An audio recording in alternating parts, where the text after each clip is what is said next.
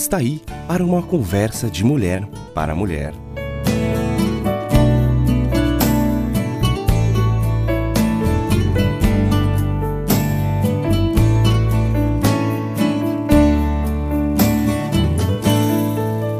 Se alguém está em Cristo, nova criatura é. As coisas antigas já passaram, eis que se fizeram novas. É com este versículo que eu quero saudar a você, amiga que acompanha sempre as nossas conversas de cada semana. Eu memorizei este versículo bíblico de 2 Coríntios 5,17. E como foi musicado, volte e meia me pego cantarolando.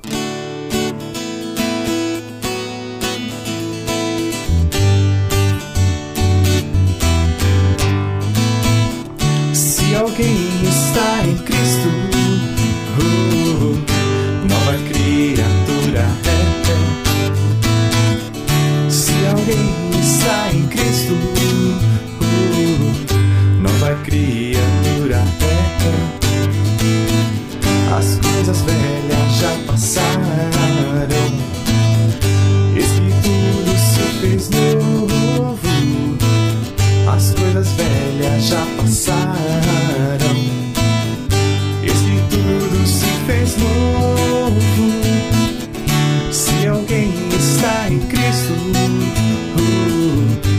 nova criatura é, é. Se alguém está em Cristo, uh, nova criatura é, é. As coisas velhas já passaram. Eis que tudo se fez novo. As coisas velhas já passaram. Eis que tudo se fez novo. Se alguém Se alguém está em Cristo, quando alguém se torna cristão, é nova criação, ou seja, torna-se uma pessoa totalmente nova por dentro. Já não é mais a mesma, teve início uma nova vida. Surgiram coisas novas e o domínio próprio é algo que deve ser desenvolvido. Antes de aceitar a Cristo no coração, não conseguimos ter domínio sobre nós mesmas. Claro que tomamos decisões positivas e podemos optar por agir corretamente, mas o poder de vencer o pecado não está presente. O próprio apóstolo Paulo disse: seguir o Espírito Santo conduz à vida e à paz, mas seguir a velha natureza leva à morte, porque a velha natureza pecaminosa dentro de nós está contra Deus. Ela nunca obedeceu às leis divinas e nunca o fará. E é por essa razão que nunca podem agradar a Deus aqueles que ainda estão sob o controle de sua própria natureza pecaminosa, inclinados a seguir os seus antigos desejos malignos. Vocês, porém, não são assim. Vocês são controlados pela nova natureza, se tiverem o Espírito de Deus morando em vocês. Eu li na versão da Bíblia Viva, Romanos 8, versículos 6 e 9. E quando Paulo fala da velha natureza ou da mentalidade da carne, ele está falando de uma pessoa que não é nova criação em Cristo, que não é uma pessoa cristã. Antes de aceitar a Cristo, nós dizemos: Ah, não consigo me controlar, é assim que eu sou. Mas agora nós passamos a dizer: é assim que eu era. Agora eu tenho o poder do Espírito Santo habitando em mim e eu posso fazer todas as coisas por intermédio de Cristo que me fortalece. Não sou mais escrava do pecado. Eu não preciso pecar. Agora tenho uma escolha. Eu vou compartilhar com você algo do livro de Sharon James de Bem com Você, onde ela menciona o exemplo de algumas mulheres que sofriam dessa síndrome de ah, eu não consigo. A primeira mulher sobre a qual nós vamos falar é a Jennifer, que está diante do espelho e vê uma mulher obesa olhando para ela. Apenas dois anos antes ela perdera 55 quilos, dos quais recuperara 36. Não vou conseguir perder todo este peso, ela pensou. Sei o que devo fazer, mas eu não consigo. Eu vou ser sempre gorda. É melhor aceitar e não tentar mais. Afinal, qual é o problema de ser gorda? Eu não consigo me controlar. Outra mulher é a Raquel, que amava Teodoro e ela o amava muito mesmo. Apesar de ambos serem cristãos, eles se viram olhando para o teto do quarto dela após uma noite de paixão que terminou em uma manhã de arrependimento. Tentamos nos manter puros, mas nos amamos muito. É natural sentir toda aquela excitação diante do homem que amamos. Assim que começamos a nos beijar, não conseguimos parar. Eu sei que é errado. Eu me sinto mal todas as vezes que fazemos sexo. Eu não consigo me controlar. Outra mulher é a Marta, que ouviu seu filho de seis anos chorando no quarto ao lado. E ela também estava chorando. As suas palavras cheias de, de raiva, gritadas a plenos pulmões momentos antes, ultrapassaram as paredes da casa. Oh, Deus! Marta orou. Por que não consigo controlar a raiva? Por que não consigo controlar as palavras que saem de minha boca? Estou destruindo minha família com essas palavras. Eu tento dominar a língua, mas o veneno parece sair de um jeito ou de outro. O que há de errado comigo? Eu não consigo me controlar. Será que você também sofre dessa síndrome do não consigo me controlar?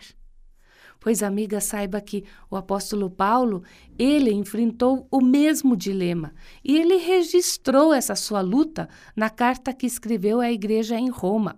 Vamos ler lá em Romanos 7, os versículos 17 a 24. No entanto, não o posso evitar por mim mesmo, porque já não sou eu que estou fazendo, é o pecado dentro de mim que é mais forte do que eu e me obriga a fazer essas coisas ruins. Eu sei que estou completamente corrompido no que diz respeito à minha velha natureza pecaminosa. Seja para que lado for que eu me volte, eu não consigo fazer o bem. Eu quero sim, mas não consigo. E quando quero fazer o bem, eu não faço, e quando procuro não errar, mesmo assim eu erro. Agora, se estou fazendo aquilo que não quero, é simples dizer onde a dificuldade está. O pecado ainda me retém entre suas garras malignas.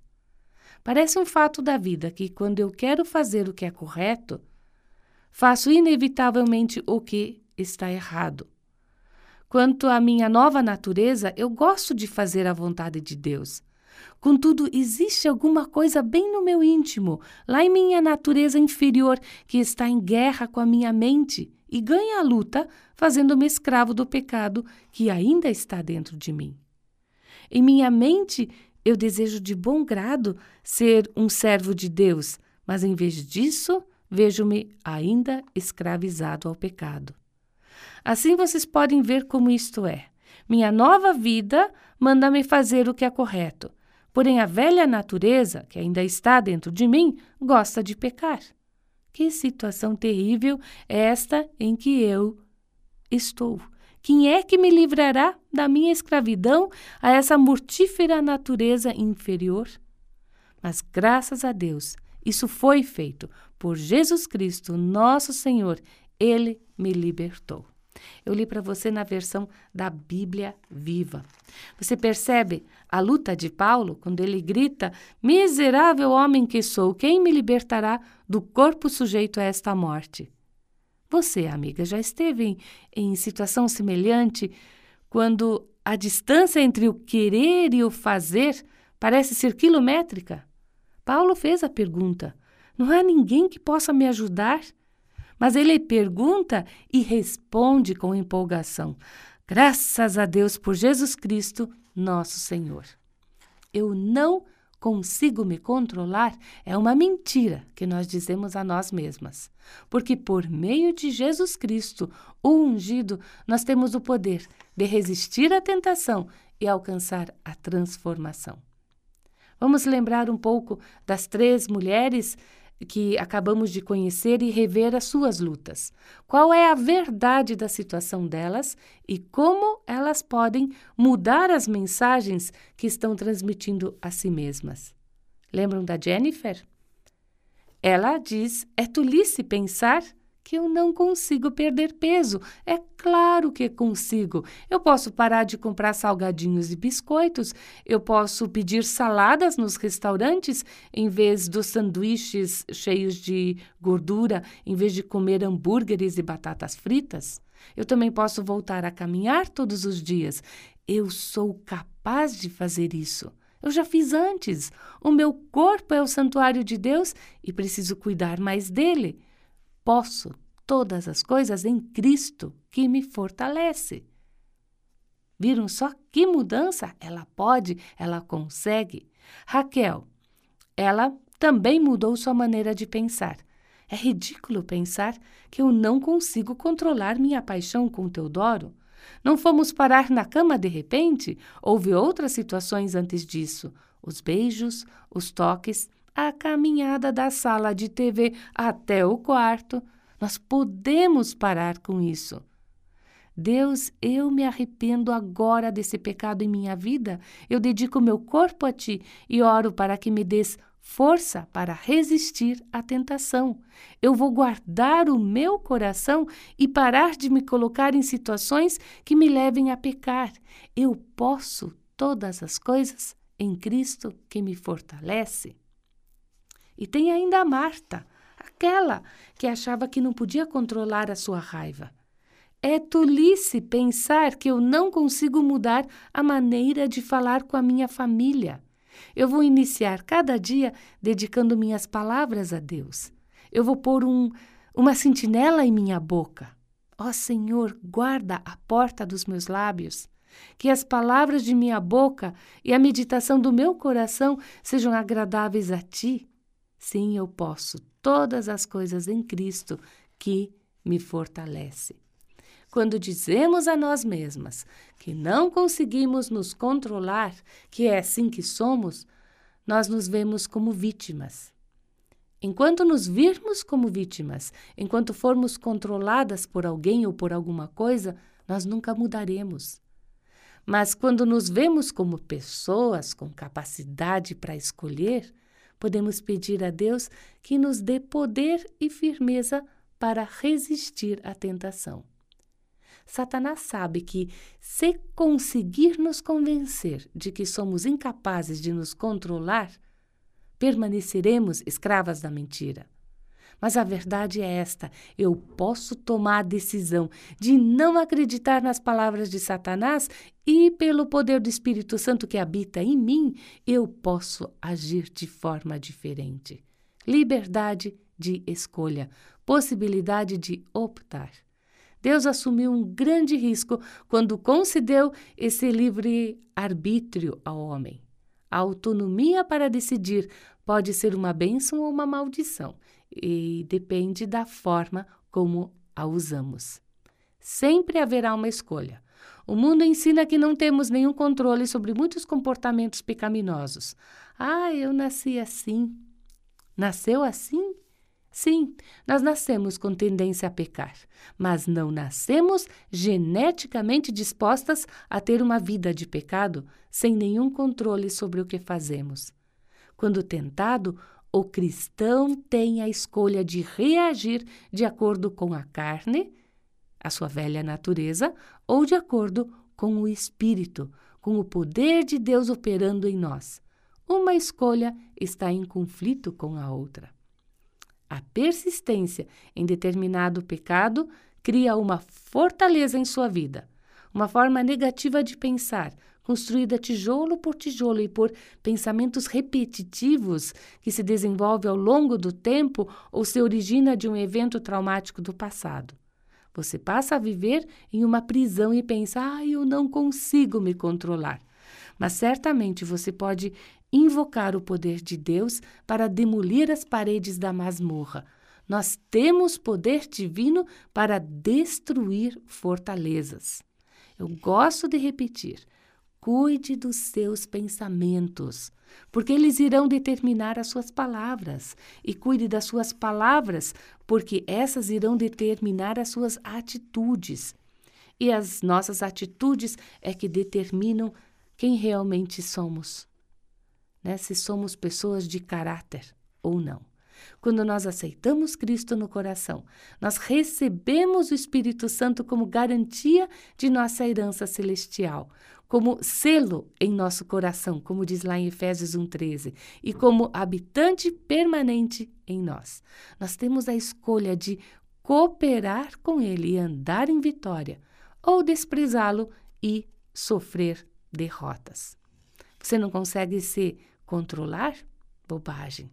Deus concedeu-nos poder para fazer tudo o que ele planejou para nós, e isso inclui viver em obediência. Essa é a mentira do inimigo. Eu não consigo me controlar, mas esta é a verdade de Deus. Eu tudo posso naquele que me fortalece, como diz em Filipenses 4:13. Siga em frente, amiga. Você consegue, na força do Espírito Santo que vive em você.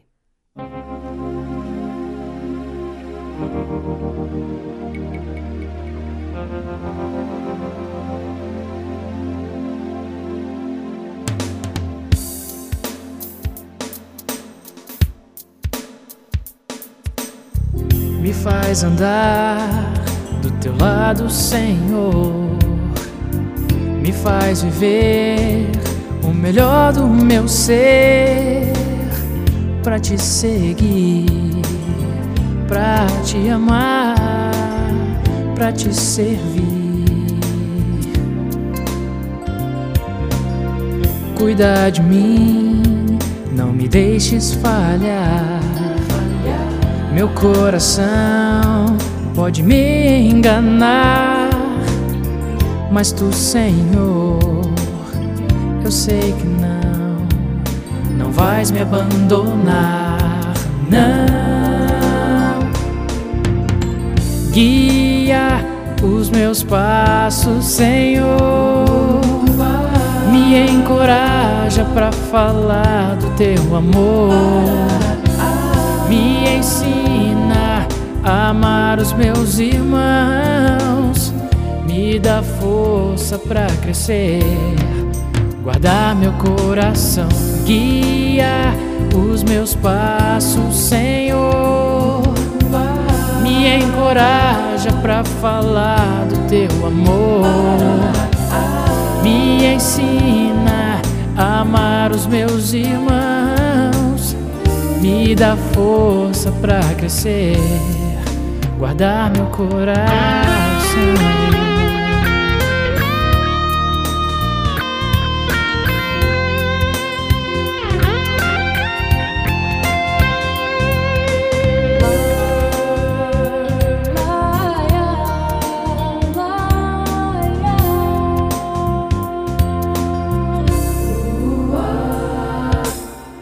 Cuida de mim, não me deixes falhar. Meu coração pode me enganar, mas tu, Senhor, eu sei que não, não vais me abandonar. Não, guia os meus passos, Senhor me encoraja para falar do teu amor. Me ensina a amar os meus irmãos. Me dá força para crescer. Guardar meu coração, guia os meus passos, Senhor. Me encoraja para falar do teu amor me ensina a amar os meus irmãos, me dá força para crescer, guardar meu coração.